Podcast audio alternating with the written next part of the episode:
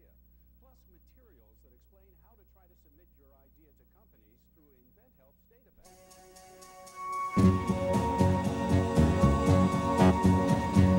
I went out walking through streets paved with gold.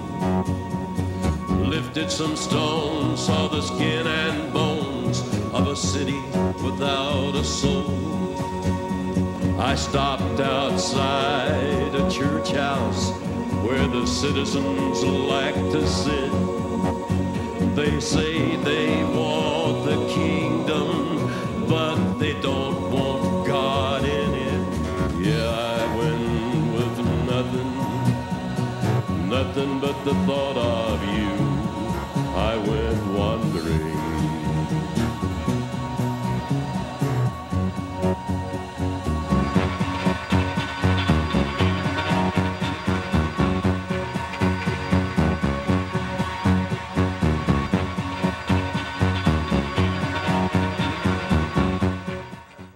From the Mecca of Mormonism, Salt Lake City, Utah. This is Heart of the Matter, where Mormonism meets biblical Christianity face to face. And I'm your host, Sean McCraney. If you have family or friends who can't watch Heart of the Matter on television, have them go to www.hotm.tv and they can watch live streaming video from anywhere in the world. We invite them to do that. Have you ever read I Was a Born Again Mormon? It's a book. You can go to www.bornagainmormon.com and obtain a copy for yourself. We think it's a book that's good because Latter day Saints can read it and it speaks reasonably to the LDS heart. When LDS President Gordon B. Hinckley was alive, he wrote something, sold a book called Stand for Something. I would like to borrow this title and suggest the same that the LDS stand for something and abandon ship.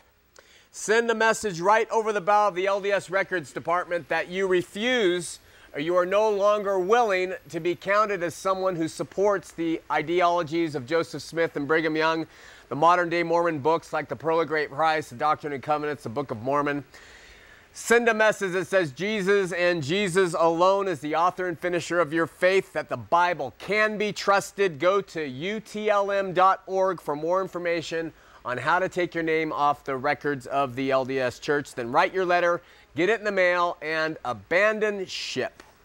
This coming July 11th, 7 11, a Saturday at 1 p.m. Get your calendars out. We're having our annual open water baptism. Where is it? It's an easy to get to location, but it's still secluded on the edge of a gorgeous river in Cache Valley. Just as you're heading into Logan on the main highway, we're going to give you more directions later. Just look for the balloons at the side of the road when you pass Wellsville, and you're going to find uh, that's the location that we have the open water baptism. Anyone, everyone is invited as long as you're peaceful and you're not packing. And uh, we'll be having a get together afterward at a home in that area when you go to the baptism and we, we do it. Uh, we'll give you directions to that location. Bring a change of clothes, a towel, and uh, use the time, if you wish, to publicly profess your devotion, love, and willingness to turn your life over to the Lord Jesus Christ. Uh, I can do the baptism. You can bring your pastor to do the baptism. Uh, you can have another believer baptize you. It's Saturday, 7 11, 1 p.m. Uh, go to www.hotm.tv for more information.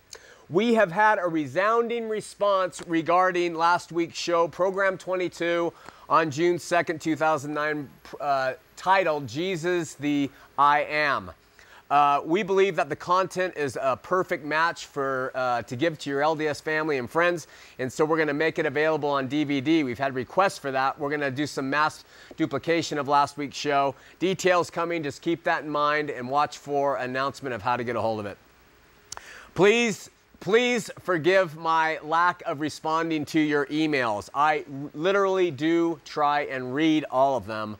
Uh, and so many of them are just amazing. They're heart wrenching, they're encouraging, they're intelligent, but we just don't have the manpower yet to respond to all of them. I have 1,400 waiting to be responded to. And it doesn't mean we don't read them. It doesn't mean they're not important. It doesn't mean we don't copy them and have them in our books. We will ultimately get to them, but please know they're read, know that they're appreciated, and that if you are asking for prayer, we put you on our prayer list. Over the course of our ministry, we've had to resist a pernicious and relentless temptation to pretend to be something that we're not and to compromise on the things that we believe. To pretend and to compromise. Early in our ministry, when times were really tough, I was approached by a member of the LDS church who offered to buy our website and book for the sole purpose of shelving it away from the public eye. I was slightly tempted at the time to do it due to economic circumstances, but all glory and thanks be to God, we didn't. Every single day, every one of us, in one form or another, face similar choices of whether to pretend and whether to compromise in our beliefs. The question is do we stand by who we are in Him, or do we sell ourselves in order to be accepted and acceptable to the world? In her epic novel, novel The Fountainhead, Ayn Rand presents four literary characters as models for her philosophy of objectivism, which I do not, which I personally reject. But each one of these characters face similar life choices to stand by what they were made to be and made to do, or to sell themselves off to the ideals, the dreams, and the demands of other people. You all recall Frank Capra's cinematic classic, It's a Wonderful Life. In that movie, George Bailey finds himself standing before the slimy town business mogul, Mr. Potter, who was offering him a cushy job and a great pay if he would abandon his personal ideals and join Potter's corrupt corporate ranks. The offer is tempting to George as Potter offers a nice vacation package, a new home, and the praises and acceptance of men in high places. In a moment of personal weakness, George Bailey excitedly agrees to Mr. Potter's offer to pretend and to compromise his ideals. But as the two men shake hands on the deal, George is taken back by the cold, evil grip of Mr. Potter, and he pulls his hand away in disgust and he says, No, no, no, no, no. As if, no, I just made a mistake. I do not want to go down this road. There are relentless pressures upon every single Christian to shake hands with the potters of this world and to cash in on what the Lord has created them to be and called them to do. This is the realm that says truth is determined by consensus, and that Jesus wears nice suits and ties, and that somehow Christianity today is founded on proven business models, Jesus concerts, and PowerPoint presentations. There's a constant demand to look right and speak right and think right, with right being forged on the anvil of common consent. Gone are the days of Ezekiel, who God told to lay on his left side for over a year while cooking his food with human or cow waste. Gone are the days of Isaiah, who at the command of the Lord walked barefoot and naked for three years. Where is the John the Baptist, who, with dusty camel suits and grasshoppers in his teeth, was called by God Himself to prepare the way for the Lord. Where Jesus said, Listen, for all that is in the world, the lust of the flesh, the lust of the eyes, the pride of life is not of the Father, but of this world. Many Christians today seem to suggest that we must conform to the world, appeal to its pride, and entice its eyes for this is what God desires. He wants you to be appealing and homogenous with the world. Why? Because in the body of Christ today, it seems like image is everything. Uh, I received an email recently from a good Christian brother who's in love trying to help me. In short, this is what he said Hey, Sean, I love your ministry, what you are doing. I have to be honest though, bro. The bizarre physical changes with your hair, etc., is getting a little creepy. I am not a legalistic Christian in the slightest, but I have to be honest with you. From an objective, outside perspective, it denotes emotional instability. I am sorry, but this is just honest feedback. Um, this is how, all uppercase, this is how the public perceives you. I know that growing up in a legalistic, man made Joseph Smith religion is not a lot of fun, and I you know you want to distance yourself from that stuffy, straight laced, boring image, but the extreme makeovers are cutting into your credibility. While I appreciate these communications of concern, I hope you understand that my appearance is aimed at revealing your heart, not mine. Uh, I make no claim in any way to have any credibility. My credibility is only through my faith in the Lord Jesus Christ as my sovereign king. I, as a man, should not be followed, should not be looked to as some icon of goodness. I have nothing to offer. I have never suggested that I do. But if, have you ever read about the, for instance, the emotional stability of Abraham Lincoln or Vincent van Gogh or even the great theologian, uh, Christian theologian Charles Spurgeon? Even if I had emotional instability, what does that matter to the message that I am sharing with you about Jesus Christ? The problem is in this culture, even in the Christian culture, we look to the messengers as being the thing we should put our hope and, trust upon. Listen to the message, but put nothing on the messenger.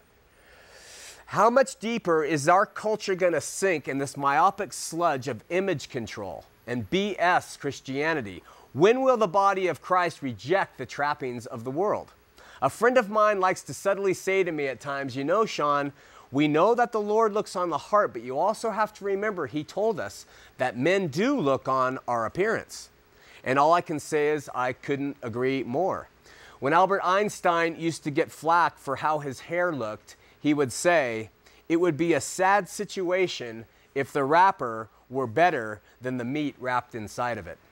With that, let's have a prayer. Lord, we uh, come to you tonight and we pray for your blessings upon the ministry, upon the callers, the audience members, those at home. We pray that the message of Jesus will come through loud and clear through uh, the callers and that we will have dialogue that is beneficial to your purposes and causes and not ours. We love you, Lord. We pray your uh, blessings over the volunteers. In Jesus' name, amen. I wanted to wrap up the Mountain Meadows Massacre tonight and move on to uh, more uh, history of the church, but there's just so much information. I don't know that it's possible. Maybe next week. Let me just continue on and kind of summarize what's been happening. The night of the Mormon massacre, after everybody was laying dead on the fields, Rachel Hamblin described how 17 children were brought into her home that night, and she wrote in her journals that they arrived, quote, under the darkness of night, two of the children cruelly mangled, and most of them with their parents' blood still wet upon their clothes. She added, But all of them were shrieking in terror and anguish. The children were soon dispersed throughout homes in southern Utah, with the Mormons in charge being careful to keep them all far apart from each other, especially siblings and uh, so that they couldn't talk about the facts and the things that they had seen. Uh, the very survival of the children and the murder of the women at Mountain Meadows was proof to the outside world that this massacre was no Indian affair.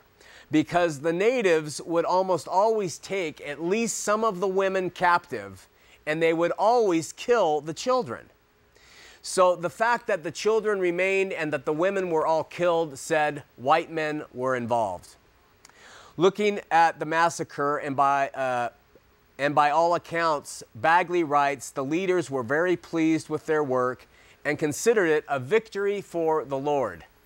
Just two days after the massacre, the Sunday services in Cedar City had the tone of a victory celebration as the sermon praised the work of, quote, Cousin Lemuel, now, I want to explain to you who Cousin Lemuel is.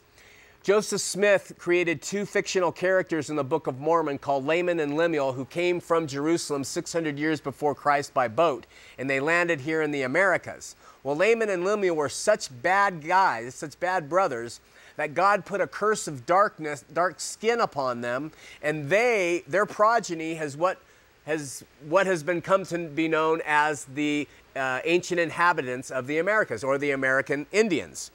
And so this is where the reference of cousin Lemuel comes into play with the LDS archives. The LDS people have also always said that uh, the darker skinned people in North and South America were Lamanites in reference to this, this brother Laman who also had the dark skin. So, in another place in the state, another Mormon state legislator, uh, Jefferson Hunt, said from the pulpit, quote, the hand of the Lord was in it, referring to the massacre. Whether it was done by white or redskins, it was right.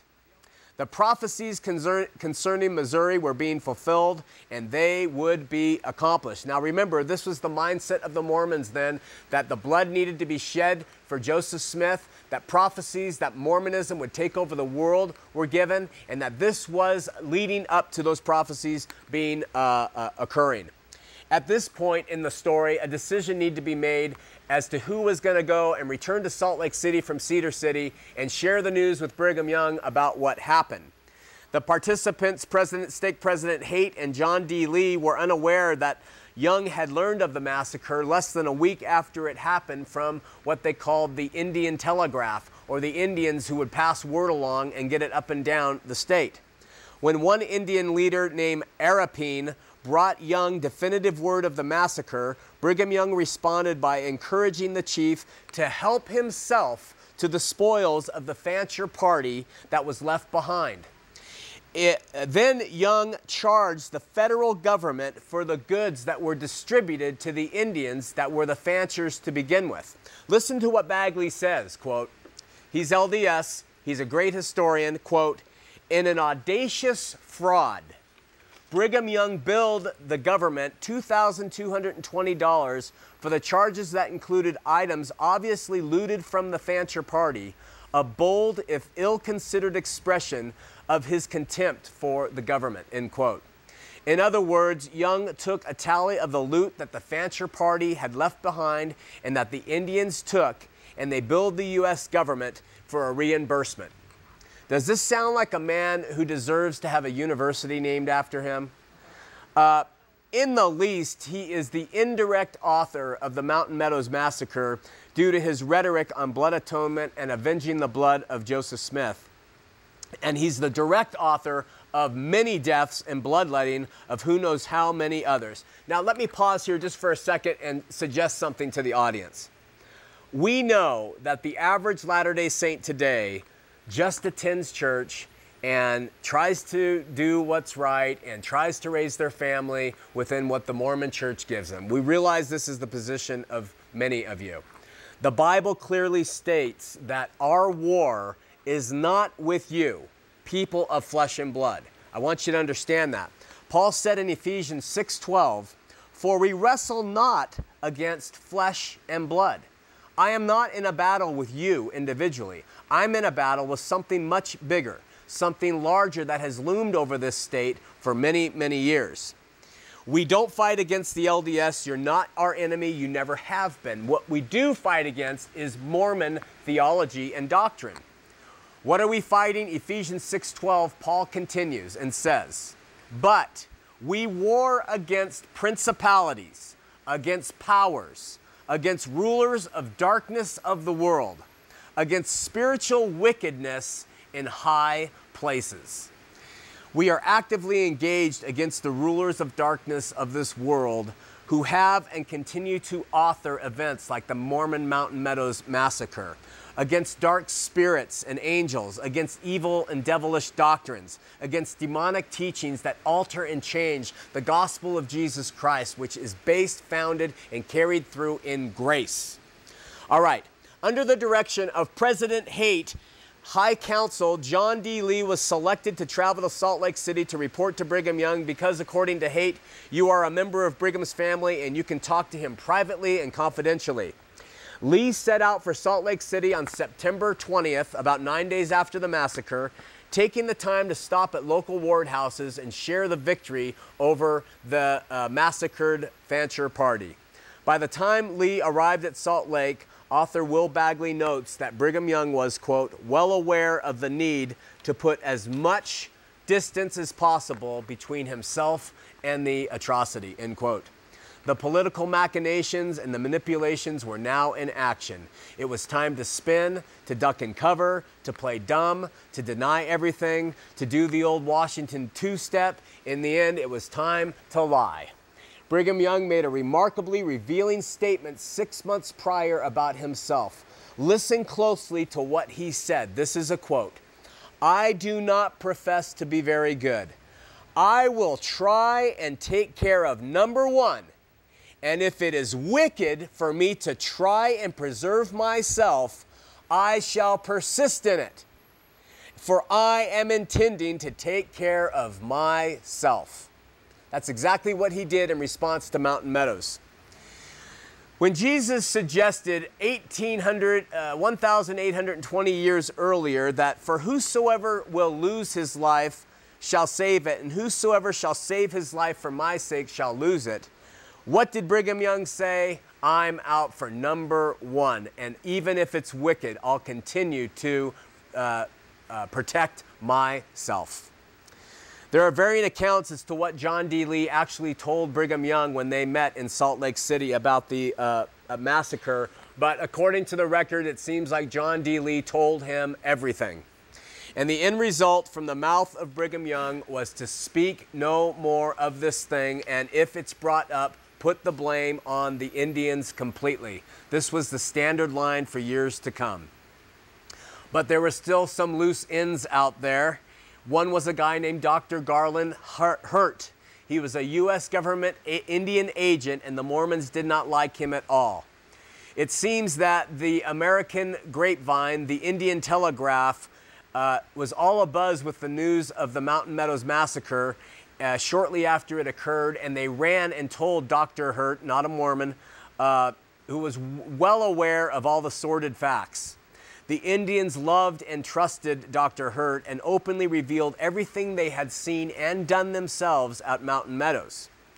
A decision was made by the LDS somewhere along the line that Dr. Hurt had to be managed as a threat. On Sunday, September 27th, six Ute Indians rushed into Hurt's office shouting, Friend, friend, the Mormons will kill you.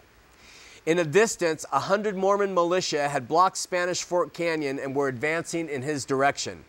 As Hurt gr- hastily grabbed some of his clothing, his interpreter burst into the room and shouted, Doctor, you're done in, and handed him a note from Mormon Bishop John Butler, which stated that he would not be allowed to leave Utah Territory.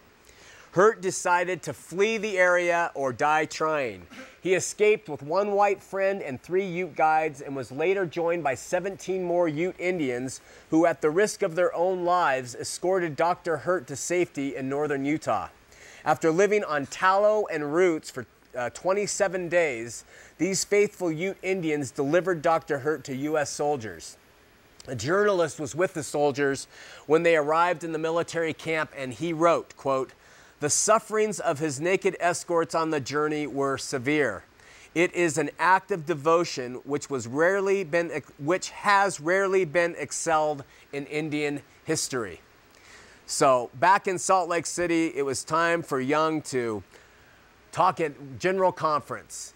It's October now, the murders were in September, and he seemed to have been invigorated in his speech. I would suggest the added power in his words were fueled by the innocent blood shed on the southern grounds of Utah. With fresh blood under his boots, Brigham Young said Mormonism would be higher and greater in power and influence than it ever was before. That the saints would enjoy an influence that we have never enjoyed before. He ended with God will fight our battles and he will do just as he pleases. End quote. Keeping the facts concealed about the Mormon Mountains massacre would be far more difficult than Young had believed. The press in California was relentless in their investigative reports and accusations against the Mormons, so much so that Brigham Young himself gave a very strongly veiled threat to the editor of the Los Angeles Star, saying, Unless he ceases publishing such infernal lies about Utah and her people, his lies may, to his utter astonishment, become truths. Winter fell and snow fell upon the bones of those people, and it scattered, scattered mercilessly across the mountain meadows. According to historian Norman, Norman Furniss, the weather of Utah provided more protection for the saints than 10,000 rangers, and the Mormons enjoyed a pleasant social time that winter. Young had been briefed on all the events of Mountain Meadows, and it was now time to move on. Bagley writes that Salt Lake saw, quote, dizzying rounds of parties, concerts, and sleigh rides. At the, and the stake president Haight and Lee in, attended opening night at the theater on January 2, 1858, as special guests of Brigham Young. Around this time, Lee caught a glimpse of a woman named Emma Batchelor, and he was already married, of course. Two days later, Young counseled Lee to bring Emma to him, and he would seal her to Lee as another eternal wife while visiting in Salt Lake. On January 7, 1858, in a private sealing room, Brigham did just that. Quote, to celebrate, notes Bagley, Lee provided a treat of cherry brandy, sugar, and liquors, while Miss Ezra Taft Benson made, bride, made the bride a cake and a good dinner. John D. Lee's guests not only included Brigham Young, but stake President Haight, who drank and made merry and had a first rate good time. A few days later, Brigham Young sealed another woman, Elizabeth Summers, to President Haight so he could take her back to his wife waiting in southern Utah. And then Lee and Haight brought their new brides into a, a, a, a wagon and drove them back home. Bagley notes that the timing of the two weddings inevitably led to charges that the new brides were the men's rewards for their work done at Mountain Meadows. I don't doubt this for a minute. Let's open up the phone lines 801 973 TV20, 801 973 8820. Uh, eh, please be a first time caller. Please uh, have a question. Turn your TV sets down once you have talked to the operator. And um, we love LDS callers. Please, LDS, call about anything. And I'll try to be nice, you try to be nice, and we'll see where it goes. In the meanwhile, we're to run a spot, and it tells you about our progress with the Heart of the Matter Partners plan. Go ahead. Hi, beginning in late April, we let you know that our ministry was in some financial difficulties and we established the Heart of the Matter Partners. We want to thank you for you coming alongside of us. We are about a third of the way there with people coming in and giving their support through prayer and uh, emails and, of course, financial contributions. However, uh, we are about one third uh, of the way there. That means two thirds of the way remains. We want to invite you to come alongside and partner with us. It gives us long term viability, it gives us easy sustainability to progress the show. We're not ending in uh, June, thank God. We are progressing forward in the ministry, but we need your help still. So, why don't you go to www.hotm.tv if you're inclined by the Lord or call us at 1 888 868 4686 and partner up with us. Now, if you can't be a partner, that's fine. If you want to just offer prayer or whatever you can do, we appreciate it, we love you, and we thank you. Welcome back, and we do thank all of you in it, whatever way that you are helping uh, Heart of the Matter stay on the air and the ministry to move forward. We thank you from the bottom of our hearts. Appreciate all you do. Uh, we have John from Orange County, a first time caller waiting. Before John comes on, I wanted to read a quick email while the operators clear a few more calls. Uh, this is from John, another John. It says, My mother came to visit from Southern California and wanted to see the Mormon temple, so we went last Saturday. We ended up going on a 30 minute tour, and I decided I wasn't going to ask any questions or make any comments. Two young sisters led the tour, and this is what they said. Now, this is really interesting. They said, quote, Joseph Smith, at the age of 14, went into the woods to pray to Heavenly Father, asked which church he should join, and he was told those churches are good, but they don't have the full gospel. Now, I want you to know that this is Mormonishness. This is Mormonishness at its best. When I was a missionary, we were always, I mean, I memorized the thing. Joseph Smith was told by God that they were all an abomination. I mean, it's in their scriptures. They were abominable. That it was point blank understood. It's always been understood. But as a means to really placate the Christian community and be invited in, it sounds like I would like someone to call me and tell me, is this official? But are they saying now that God told Joseph that those churches were good, but they didn't have the full gospel? I mean, it's unbelievable if that's what they're saying. Uh, another sign that uh, they will twist whatever they need to to stay alive. Uh, then he says also, someone not in the over, came over and asked if the general public can go into the temple. temple. Of course, the answer is no, but the sister asked the group how someone can go into the temple. I responded saying you need a temple recommend. She said the way to get a temple recommend is going to your bishop and he will ask questions and you will have to tell him if you feel worthy to go into the temple. Quote, if you feel worthy, then they will let you get a temple recommend. Again, this is a soft sell of how it works. Unless things have changed, but I believe they ask you 10 to 12 pointed questions and there's no I feel worthy, let me in. They ask you things that delve into your sex life, into your tithing, into your, what you wear, into all sorts of things to make sure that you're worthy. And they do it twice through two separate interviews. So this is like the Temple Square version of niceness to get people to investigate further, join, become priesthood holders, and later learn about the Mount Mormon Mountain Meadows Massacre. All right, we've got full lines. Keep trying back, all first time callers. I'm going to take this guy from Orange County. See, John, you're on the air. Hey, I got uh, two really quick questions for you. Yes, John. One, one is uh, you said a couple times that you have to know that you're going to be saved to be saved, or that you have to know that you're going to go to heaven. I'd like to know is there some biblical reference to that? Okay. And also, uh, priesthood authority from God. Mormons claim that they have direct priesthood authority from God through Yeah. Jesus Christ or through John the Baptist. Yeah.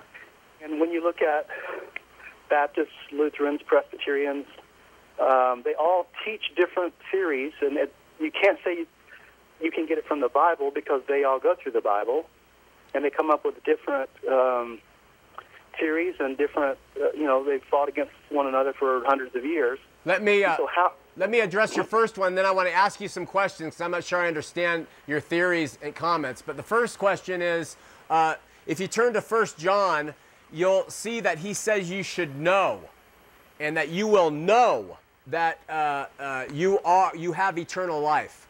So there's a reference for you off the top of my head. Now, I've never said you have to know in order to be saved. We walk by faith.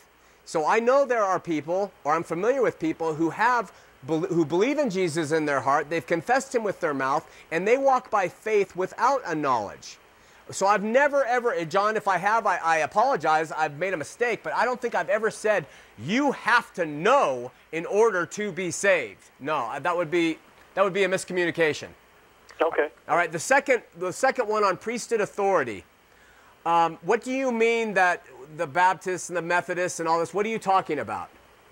Well, there were wars between different denominations at times. Yeah. Uh, they and they taught different things, but yet today they all seem to be combining together uh, with similar, more similar beliefs. Yeah. Um, But they've never been at war with the core issues. They may have been at war with whether you're baptized by sprinkling or whether you're baptized by immersion, or if, if uh, you know, different things that weren't pertinent to the core issues. But they've never been at war with who Jesus is, uh, with the Trinity, with resurrection, with salvation by grace alone. I don't believe any of those core issues have ever been an issue of war with any of the denominations that are considered Christian. But getting back to your point, you're talking about authority now. So are you saying that they believe they have authority and other churches think they have authority? well, yeah, sure they do. They've all thought um, that they had the authority from God. When I was young, I went to Baptist churches, and they said they were the only true church. Well, I, Um, I can I- I can tell you, you could probably find some Baptist churches and Methodist churches and born again Christian churches that might make the same claim, but that's not biblical. And and I mean, for what single singular churches will say or pastors will say from behind the public uh, p- pulpit, that doesn't make it biblical. The Bible teaches. In fact, just remember Mark nine. Jesus is walking along, and the disciples say, Look at, should we do something to this guy? He's casting out devils in your name. He said, If he's not against me, he's for me. Jesus is the only high priest, the, the, the Levitical authority and the Aaronic and, and Melchizedek and all that we cover in shows in 2007 and 2006. It is biblically, it is unfounded what Joseph Smith claimed to restore. Hebrews tells us that Melchizedek is the high priest. That's it. I mean, that Jesus is the high priest after the order of Melchizedek. I don't think there's a, there's a question among the denominations about authority. Now, they might say, you have to have our schooling in order to do our teaching and do our baptism. Uh, sure, and denominations do that. That's why I'm not sectarian. But I don't think you're going to find a conflict among all the denominations as to any of them saying we are the only ones who have the authority to act in God's name. Well, if you watch the say TBN, Hal Lindsey claims to be a prophet. Benny Hinn cl- claims to be a healer. Um, do they have any priesthood authority from God, or are they just? I, I don't Uh, know. I don't know if Hal Lindsey and, and Benny Hinn have uh, authority from God and if God has bestowed upon them the gift of, of prophecy or healing. Um, I, I, I'm skeptical of a lot of things in this world. I'm a skeptic by nature, but God bestows unusual things upon people, and I'm not going to say they are or they aren't. That's part of the uh, uniqueness of the body of Christ. It isn't uh, a system that is lockstep down. It has to be this way. It's open, it's dynamic, it appeals to all sorts of people who are constructed in all sorts of ways. And that's the beauty of it. Now, I'm not saying Mormonism, but the cults have always been appealing to people who want restrictive order because they will always say, Jehovah's Witnesses, etc., we have this and it has to be done this way. And so what they do is they fill a gap for people who can't stand that diversity and that, that openness that the body of Christ allows.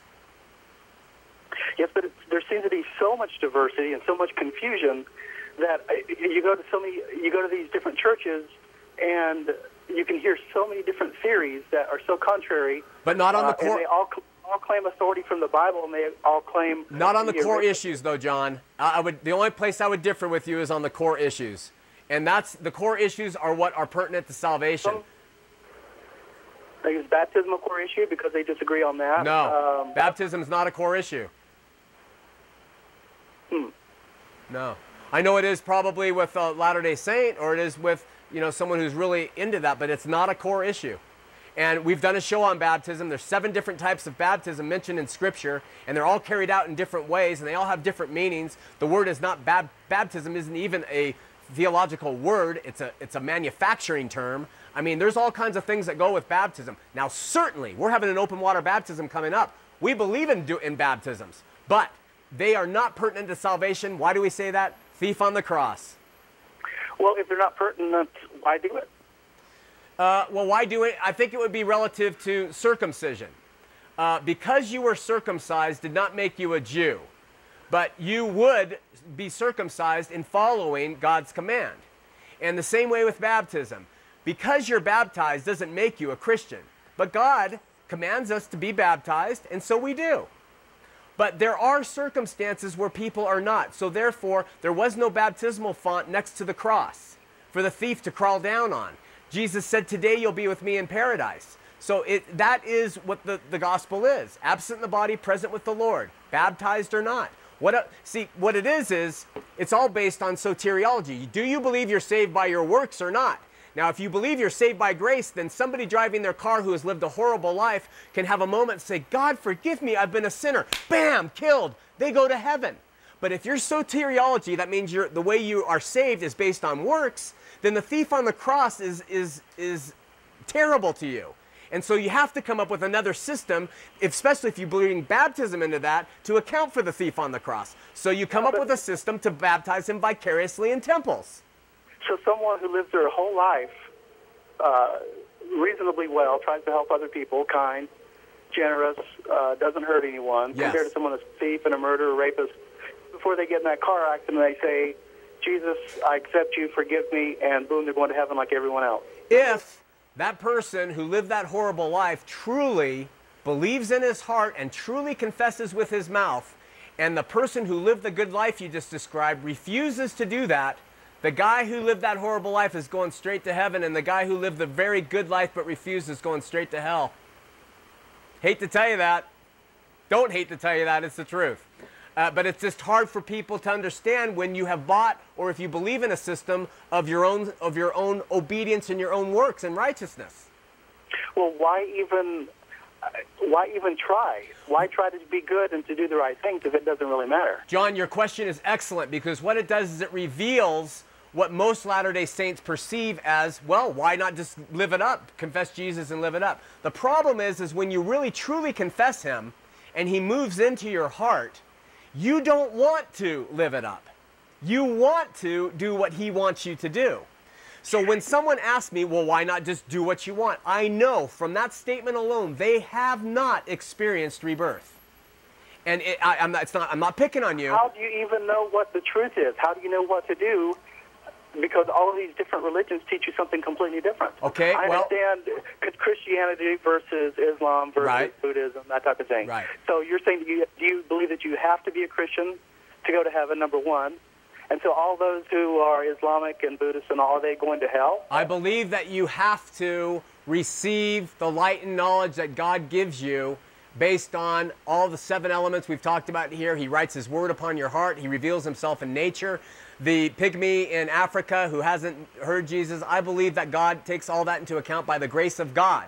But Jesus is the only way, and I, emphatically, the only way. So, uh, yes, you have to be a Christian if you want to put that title to it. Bible does. You have to be a Christian. You have to believe in Jesus. And if you haven't had that opportunity, His grace will cover that. But uh, remember, it's your belief and faith on Him, not your life lived or the things you've done. And that's so hard for people to embrace. So what did Jesus mean when he said, follow me? Exactly that. Uh, when they said to him, Jesus, how do we do the works of God? He said, believe on him who he sent. Your, your, it's your belief that you're justified. Paul talks about it in Hebrews how Abraham was justified by his faith. It wasn't by his actions, it was by his faith, his belief that God had told him the truth. We are justified by our faith. Faith is, is our believing that he sent his son and he saved us. Then the works will follow. We've been on a long time, my friend. I got to let it go. But hey, great call. I really appreciate it. Thanks. Have a good day. Okay, bye bye. He didn't sound happy. I, I thought he would be. I thought we had a good conversation. All right, we're going to Dr. True on line four. Dr. True, you're on the air. Hello, Sean. How are you? How Good. are you? How you doing? Th- Thanks so much for taking the call. I just want to tell you again how much I appreciate what you're doing and the message of truth you're putting out. Is this true? Uh, the true ought? this is Awesome. Nice to hear from you. nice to hear from you. Hey, listen, I just wanted to add briefly a couple of things. I don't know if you've read uh, Sally Denton's book called The American Massacre. I've heard of it, haven't read it. I really recommend that to you. She does a masterful job, in addition to, to Brother Bagley. Uh, what she goes into really is piecing together the personalities and, and, and traits of the people in that wagon train. I just want to emphasize this one thing. And above all else, I got to tell you that this is the one thing investigating that, above all else, led me to resign my membership Wow. in the church uh, back in 2002. Of course, they wouldn't let me go quietly. They had to hold an excommunication court and excommunicate me after I'd already re- re- requested my membership to go out. Isn't that's a that different funny? Story. Uh, what Miss Denton talks about, and, and, is, and is just very apropos in this discussion, Sean, is simply that this was the richest wagon train ever to cross the plains. She documents this very well. There was well over $150,000 in wealth Yeah. in that wagon train. Now, back you know back then that was an incredible amount of money, and you can bet your bottom dollar that Brigham Young knew fully well the wealth of this wagon train from the minute it entered, it entered Utah territory in Wyoming. Wow. He knew full well. Wow. Now here's the here's the point I want to bring out. Brigham Young didn't fire a shot, and he and he may not have directly ordered the massacre. Right. Okay, but he undoubtedly took possession of that hundred and fifty thousand dollars in gold coin and in wealth of wagons, carriages, livestock, including thoroughbred horses of Kentucky race stock. And you can darn well bet he put them to his own private use. In fact, he took the finest carriage and appropriated it for his use until the day he died. Huh. Now, here's the point.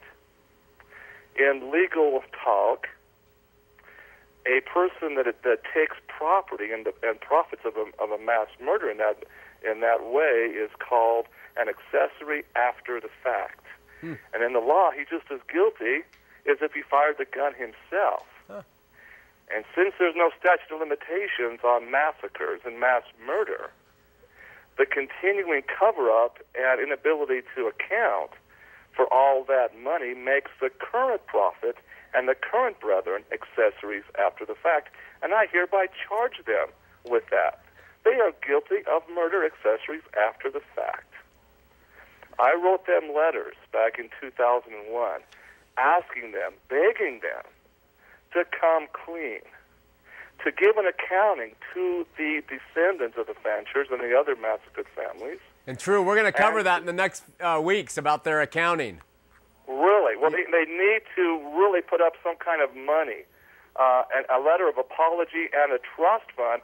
Let's say three to four percent per in, interest per annum uh, into a, a trust fund to pay for the education or medical help or something. It's a great idea, my brother. I really appreciate your go. call. Thanks for your insights. Thanks, John. Okay, doctor. Bye-bye. Bye bye. We're going to Jackie in Salt Lake City. Jackie, a first time caller. Jackie, you are on Heart of the Matter. Hi, Hi, Jackie. how are you? I'm doing fine. How are you? Good. I've caught your show several times, and I'm kind of um, a little upset at the, the way that you portray um, your priesthood. My what? You, your priesthood, your ministry. oh. Um, you said early on in the show that you you were talking about the guy in California that took his mom to the temple, and Yeah. how when you go through the temple, you have to go through two um, interviews, and Right. they ask you about your sex life and the clothes you wear, and I can't remember the other things that you said. Yeah. That's not true. Okay, let me stop right there. You just said that's not true. What you Oh, wait, said no, is not wait, wait, wait. When I went through the when I went through my temple recommend interview, the bishop asked me if I performed certain sexual acts with my wife. Okay, Secondly, maybe- wait, they asked Okay. if I wear my garment day and night. That's sex and that's clothing we wear. So Okay. before you say not true, think about what you're saying. Not true now. Maybe back then, maybe it was just your bishop. I don't believe that it is um, in the book because I have been through the temple myself, and I have been through several interviews, and I have never, ever once, and I have had new bishops bring the book out and Okay. read Well, the the- questions out of the book. But you know, Jackie, if you've been a member for very long, you know that the questions have changed and changed and changed, and they've Okay, that's what I'm saying. You are leading the people that are listening to your program astray because it's not the way. Okay, let me make a clarification then. I haven't been interviewed for a long time, so let me make a clarification. They used to ask that when I was a member. Okay, Now what do they ask better. you, Jackie? Since Pardon you, me? What do they ask you? I'm not going to say. That's Well, not for me to say. If you, Wait, why you or not? anyone Else, if you or anyone else wants to know, then go through the process. But the other thing. Oh, that so I they could say- you, right now they could say, "Do you do you pinch goats?" and and we wouldn't know because you won't tell us. You know, I'm telling you what I know, and now you're you're I'm asking you to reveal. Those aren't secret. That's Those are not, not- secret questions. I know that. It, the, none of, nothing as far as the LDS Church is secret. Oh, It's sacred. Jackie, come on, man. Come on. Don't say that. You're making yourself look bad. No, I'm not. the other Nothing thing that I wanted to bring up was that early on in the show, you said that you weren't against LDS people. I'm not. I live with them. Then why is it that every time I have turned your program on and listened to you, you have espoused something against uh, a person of that faith? Because I'm why against is it the that faith. you can attack? Let me finish, please. Why is it that you can attack a prophet, um, whether he be a prophet or not? Whether you know, maybe he was just an apostle or just a layperson in the church. You attacked Gordon B. Hinckley He deserved after attack. his death. After He his death. deserved attack. No, why didn't you do it while he was still living? I did. You did. Yeah. Did you call him up and ask for an interview? All, on the air all the time. Really? Yeah, Did you really. go to the church office building and say, I'd like to talk to him? Because he's had the opportunity to talk to many people. You are, Jackie, I got to tell you, a lot of LDS callers who call, you know, they, they will kind of shoot straight with stuff. You're a PR woman. Gordon Mm-hmm. No, B. Hink, Gordon B. woman. You think, you actually think, you're asking me a question. Did I call Gordon B. Hinckley and ask him to come on my show? Do you really think that Gordon B. Hinckley, are you so naive that you think that guy is going to answer the phone and come on down and sit with me? Why not when he's talked to plenty other people that are of other faiths? Oh, you, you, come on. You got to wake up a little bit. you if you have if to- you're gonna call, bring something that is real. you Just have real. to pick on somebody just because you He's got dead? shunned from the church for some reason. That you're So now you're so You're now Jackie, you're having to formulate some reason why I do this show. It can't No. be that Mormonism's wrong. It's because I'm wrong. then why don't you rather than attack the people, why don't you attack the religion? I do. You don't because all you've I been don't. talking about today is the massacre and how Brigham Young called it on and killed That all those is the church. That's not the church. You know what? Brigham You Young's not the church? You today could walk out of that office where you're at right now, being the Christian man that you espouse to be, Mm-hmm. and walk across the, do, the street and do something against your own faith. Yes, I could. People do it every day. But I don't call myself a it wrong. prophet. That doesn't make the religion wrong. I don't That call myself a prophet.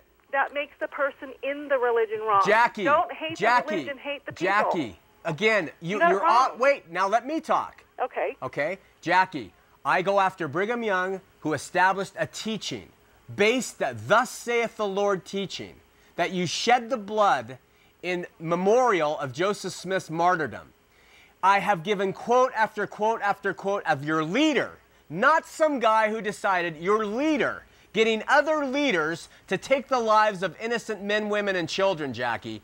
This is at the founding root of your religion. You can walk out and look at your beautiful world now, but I want to tell you the same spirit exists because the doctrines haven't changed. I go after your leaders and I go after your doctrine. Now, I will, I will make fun of certain Mormon culturalisms, but let me tell you something. I was part of it 40 years. So I can make fun of it because I understand it. And any, any Latter day Saint who knows me personally, they hang out with me, they don't have a problem. You have a problem because I'm hitting on your leaders and you hate it. No, I don't hate it. I don't think it's right. Why? I think I don't think you should attack people, especially someone that's deceased. You keep saying people. Uh, They anybody. represented I don't care God. If you were talking about the Buddhist monks. You know, it doesn't matter who it is. If someone can't come to you face to face on the phone, whatever, and be able to rebut these things that you are saying, Okay, let me- not right. Let me repeat something, Jackie, for your benefit. Thomas Monson, I give you a complete, gracious invitation. We'll have roast beef sandwiches for you. We will be polite to you. You are welcome anytime do you, want. Do you think Any wait, your program? Wait, wait a minute. Now you're saying, do you think he watches my program? You Why wanted me you to call call Gordon B. Hinckley, and now you're mocking me for asking Thomas Monson? Why don't you call up the church office building like Tell a, you what, I'll call. I'll call him tomorrow, and next week I'll report on what they say, Jackie. Okay. Now that now let me do this. Let me Now, offer. can we believe what you're saying? Wait, let me offer any invitation to any apostle, any general authority, or anyone who can officially represent Mormonism. You have always been, and those of you who watch the show know this, you've always been welcome on this set to talk and interview. But you have always got a comeback for something. You can't you can't go off the cuff. You have to read out of your book, you know, and and try to make everybody look like a fool. Well, You when know, you just like believe things thing- like this, The temple, the temple thing. You know, you can't go and talk out of both sides of your mouth. What do you What s- what has changed? Even Jackie, the garments have changed over the years, dear. My you what? know, you can't go and say, "Well, they did this 15, 20, 30, 40, 50 years ago." When it's not that way now. Why? Because you're misleading the people that are watching your program. well, I- I'll say when I went through, usually. Okay, but how long ago was that? 40 years ago? No, I'm not that old, dear. It was more like seven. Seven years ago. Yeah, You went uh, through the I- I- and my and my family are all still active. I understand. I watch the General Con. It's not like I'm completely devoid of understanding of this religion. Your doctrines have not changed, Jackie. Okay, so that's why no wait. Now wait. Let's LDS just religion. Why don't you pick on? because I was LDS. Don't jump on every single question possible. no, I I'm was not. LDS 40 years, Jackie. I understand Mormonism better probably than you do. And You so I can address it. Perspective. I can dress it relative to biblical Christianity, something you- that you can't do either. Are you right a hundred percent of the time? No. Okay, then what you're talking about maybe part of the time might not be totally correct. You Of course. I could, you and I could read Little Red Riding Hood. That's Red part of the human Hood. experience. You and I It's- could read Little Red wait. Riding Hood. No, no, no. It's And only, Jackie, don't give me relativism. story. It's only your leaders who say when they speak they're right all the time. Okay? No. It's only your leaders who say when they speak they're right all the time. That's not this show. I could I can listen to I, like I said Okay. before, you and I could read Little Red Riding Hood and get a different perspective off of it. Oh yeah. Well, the Bible's not Little Red Riding Hood. The Book of Mormon can is. to conference and get something totally different from it. Jackie, we've lost it. It's over. Uh, I'll call them and I'll report next week what they say. All right? Have a good night. You too. Bye-bye. Goodbye bye. We're going to Michaela in West Valley City on line two. Michaela, you're on Heart of the Matter. Hi. Um. Yes, I had a question. I was uh, baptized in the Mormon religion at 11 years old. Uh huh. Now I don't really want to be involved in it, Uh-huh. and my mom isn't at all involved in it. And I was wondering how I could get out of the religion. Will your mom and dad support your decision to get out? Yes, they do. Then, uh, do you have the internet? Uh, no, we don't. Uh, hmm. You need to write a letter to your local bishop and have your mom and dad sign it and you sign it and say, take my name off the records. Okay, thank you. You're welcome. Bye. We're going to Chris in Ogden. Going to fit this one in. Chris, you're on Heart of the Matter. Uh, yeah, hey, Sean, how's it going? Doing well, Chris. How are you? Uh, pretty good. Hey, I just uh, had a question for you. Oh, and by the way, uh, I feel sorry for Jackie. She doesn't know what she's talking about. Oh, I feel sorry for Jackie's husband. Yeah. Uh, well, Just kidding. Jackie. That was one of those jokes that we can say. Okay, go ahead. Yeah, and the, the Book of Mormon is Little Red Riding Hood. Uh, but I was just curious if, if you uh, were familiar with the Illuminati. Only insofar as I've seen some movies. And, and, a, Um, and a few people have introduced some of concepts to me. Why? Well, because, you know, there's the uh, Masonic uh, link, you know, that's, you can't, you know, really doubt that if you've, you know, been a Mormon or, uh, you know, know their teachings. There's Masonic rituals, you know, as you go to the temple. Yeah. Um, well, Freemasonry leads to Illuminati, and I was just uh, curious what your view was on that. You know what? I'm not. I'm not qualified to answer. I uh, I just know Freemasonry and I know Mormonism and I know the connections to that. But beyond that, I don't understand the Illuminati and I don't know if it parallels. Last year, I think we had a um, interesting photograph taken where two LDS leaders were shaking hands with government officials, and yeah, they were. yeah, the uh, Dick Cheney and George Bush. we have that one. Yeah, I saw that. And, yeah, and then we had one, I think, with Gordon B. Hinckley shaking somebody's hands, or Thomas Monson, and we also had another one of those secret little uh, Illuminati uh, uh, Masonic handshakes snuck in there.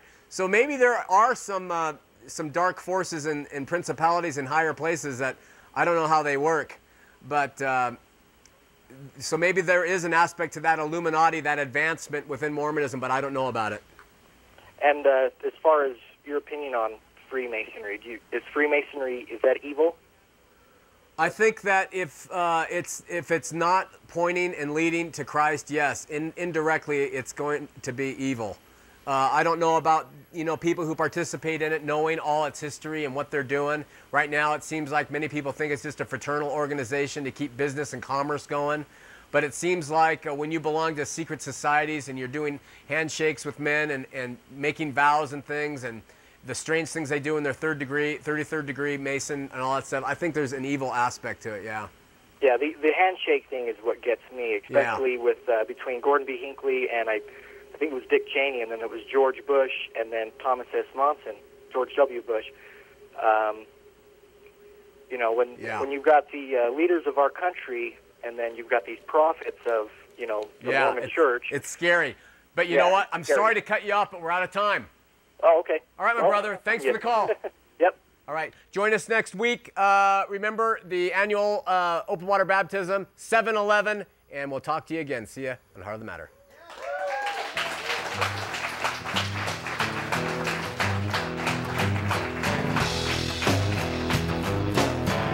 I'm gonna break. I'm gonna break my. I'm gonna break my rusty cage and run. I'm gonna break. I'm gonna break my. Gonna break my rusty cage and run. I'm gonna break. I'm gonna break my. Gonna break my